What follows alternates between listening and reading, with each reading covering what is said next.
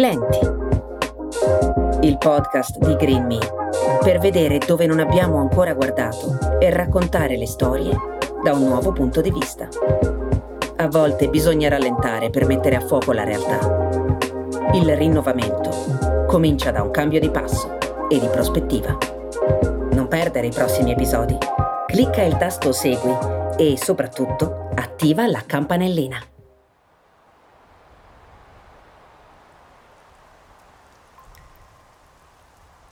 La prima cosa dopo quel viaggio atroce durato giorni è l'aria fredda sulla faccia.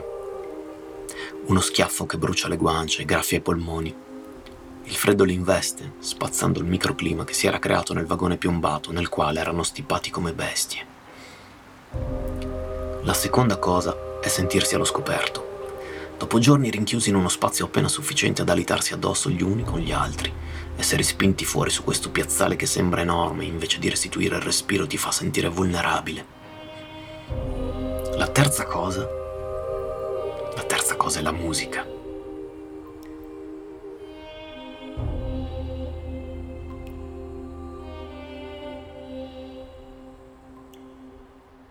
In principio Lena pensa che si tratti di una specie di allucinazione, qualcosa che si trova solo dentro la sua testa. Poi vede suo padre cambiare espressione e comprende che l'ha sentita anche lui. Suo padre è un violinista, lo era, una vita dedicata all'arte. Più volte ha provato a instradarla sui suoi stessi passi, a insegnarle a suonare, ma lei non interessava granché e non ha mai fatto grandi progressi. Adesso però crede di riconoscere quelle note. Schumann.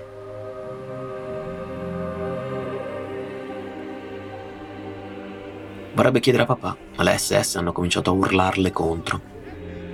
Devono camminare, mettersi in fila, passare davanti alla baracca dalla quale intanto monta un crescendo di archi.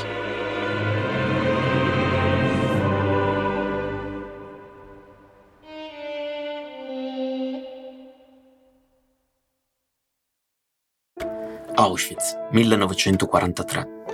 Nel campo di concentramento l'aspettativa di vita media è di soli 4 mesi.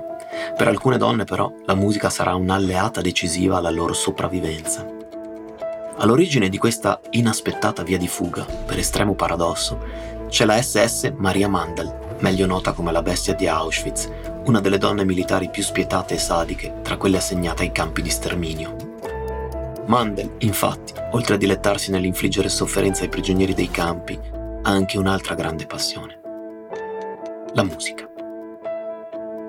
Per questo motivo crea ad Auschwitz un'orchestra composta da sole donne per intonare marce militari ed eseguire anche un repertorio classico per accompagnare e allietare alcuni momenti della giornata tipo di un campo.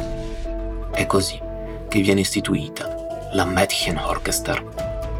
La Mädchenorchester von Auschwitz, l'orchestra femminile di Auschwitz, che si occupa di suonare per accogliere i prigionieri nuovi arrivati quando scendono dai treni piombati oppure quando attendono in fila di essere selezionati per lavorare o per morire, e persino durante le loro esecuzioni o quando vengono inviati alle camere a gas. Oppure questa orchestra femminile suona semplicemente per dilettare le SS quando ne sentono il bisogno. Musica celestiale per un pubblico di assassini.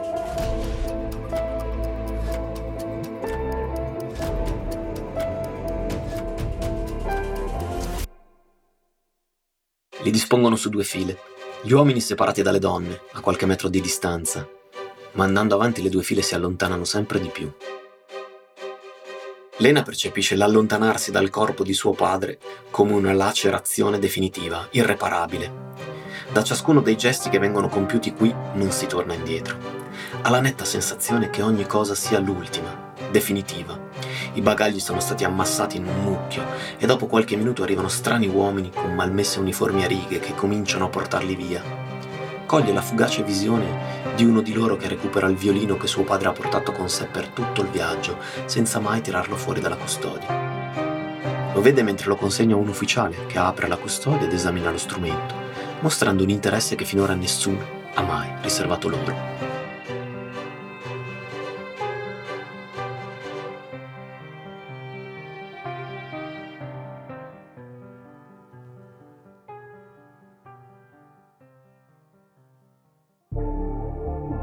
Fine di realizzare il suo progetto, la SS Maria Mandel affida l'organizzazione e la direzione della neonata orchestra femminile del campo a una prigioniera polacca, Sofia Sajkowska, un'insegnante di musica. Prima di assumere questo incarico curioso quanto grottesco, Sofia non aveva esperienza specifica di musica orchestrale, però intuisce subito che si tratta di un'occasione unica per lei e per tutte le prigioniere che faranno parte di quell'ensemble.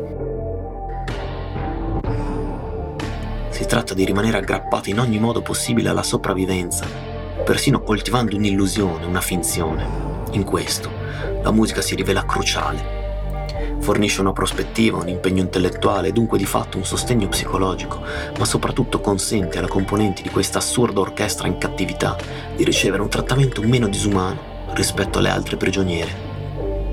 Gli orchestrali mangiano e vestono meglio e svolgono compiti meno faticosi, vengono trasferite in una piccola vecchia baracca vicino al punto in cui arrivano i convogli dei deportati. Da quel momento, le prigioniere che sanno suonare uno strumento vengono condotte da Sofia Tchaikovsky a sostenere il provino più importante della loro vita.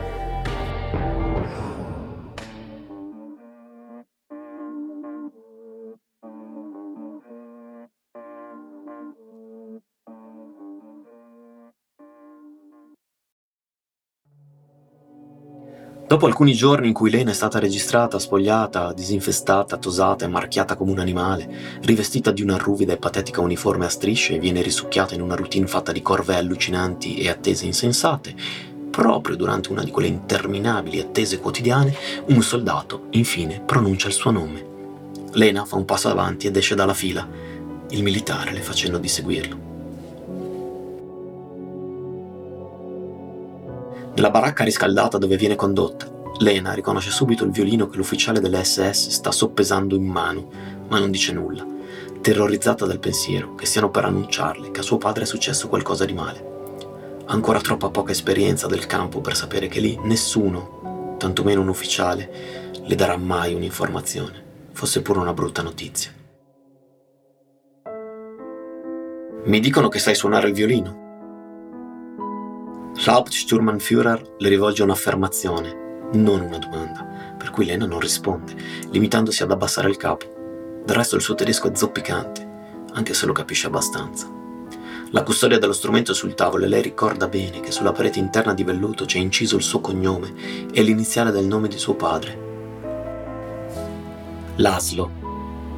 Laszlo, la stessa di Lena, l'hanno scambiata per lui.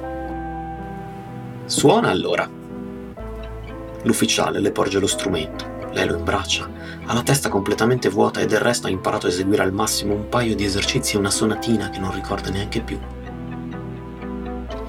Appoggia l'archetto sulla prima corda e comincia la scala di là. Alla terza nota ha un'esitazione.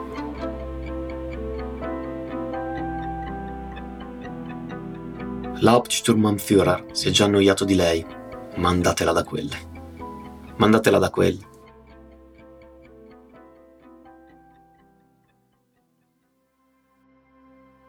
L'orchestra femminile di Auschwitz inizia nel giugno del 1943 con 20 musiciste e poche risorse, strumenti confiscati ai prigionieri e altri provenienti dall'orchestra maschile di Auschwitz. Con il freddo, con il caldo, sotto la pioggia, la Mädchen Orchester ha il compito di suonare quando le viene richiesto, accogliere l'arrivo dei prigionieri o accompagnarli nell'ultimo tragitto verso le camere a gas. Uomini, donne, bambini, spesso con incongrui ritmi allegri che straziano l'anima invece di rinfrancarla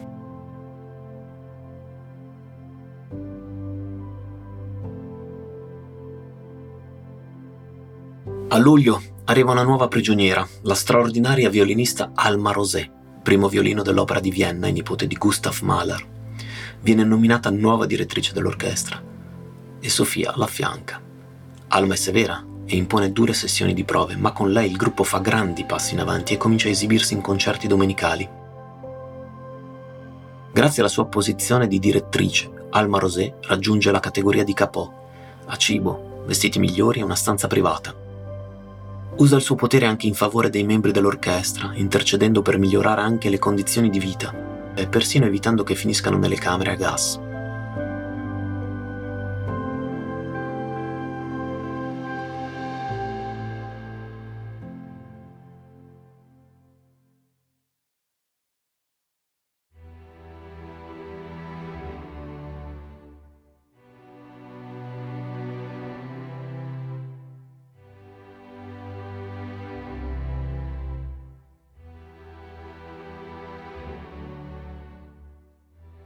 La portano nella baracca posta vicino al piazzale dove il treno l'ha scaricata qualche giorno fa, quella da cui proveniva la musica che ha sentito.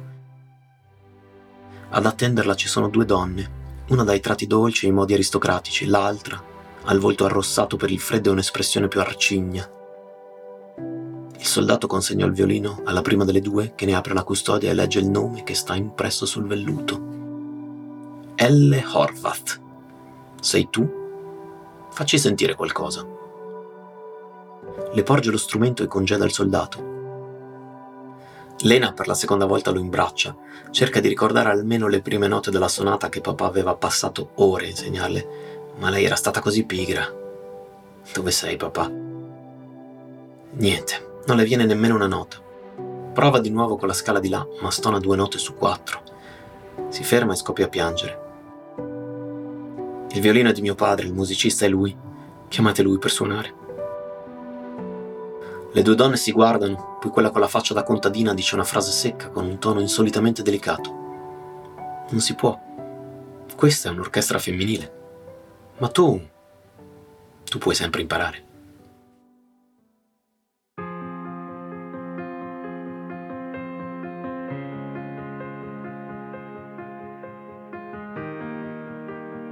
In più di un'occasione, la Mädchen Orchester von Auschwitz accettò tra le sue fila donne che non avevano nessuna idea di come suonare uno strumento. Sofia Tchaikovsky al Morosé, piuttosto che mandarle via, glielo insegnarono, nella speranza di migliorare le loro condizioni di vita e magari di salvarle dalla morte. Alma Rosé non uscì viva da Auschwitz. Nella primavera del 44 si ammalò e morì. Alcuni dicono di tifo, altri sostengono sia stata avvelenata. Qualcuna l'ha accusata di aver assecondato troppo le richieste dei nazisti. Ma è un fatto che sotto la sua guida nessuna delle componenti dell'orchestra venne uccisa. Poco dopo la morte di Rosé, il resto dell'orchestra fu mandato in un altro campo di concentramento, Bergen-Belsen, dove persero tutti i privilegi, subirono abusi, malattie e non fu più permesso loro di suonare.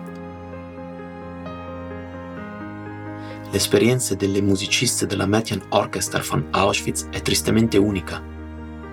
Come molte delle esperienze dei campi di sterminio, queste donne suonavano letteralmente per rimanere in vita. Questo privilegio fu anche la loro tortura.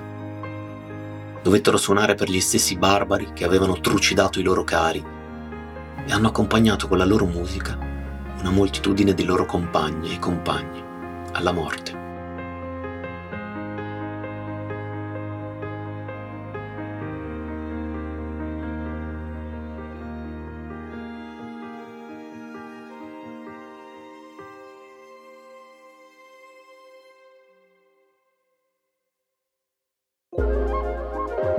Lenti è un podcast prodotto e realizzato da Green Me con la collaborazione di Banshee Produzioni.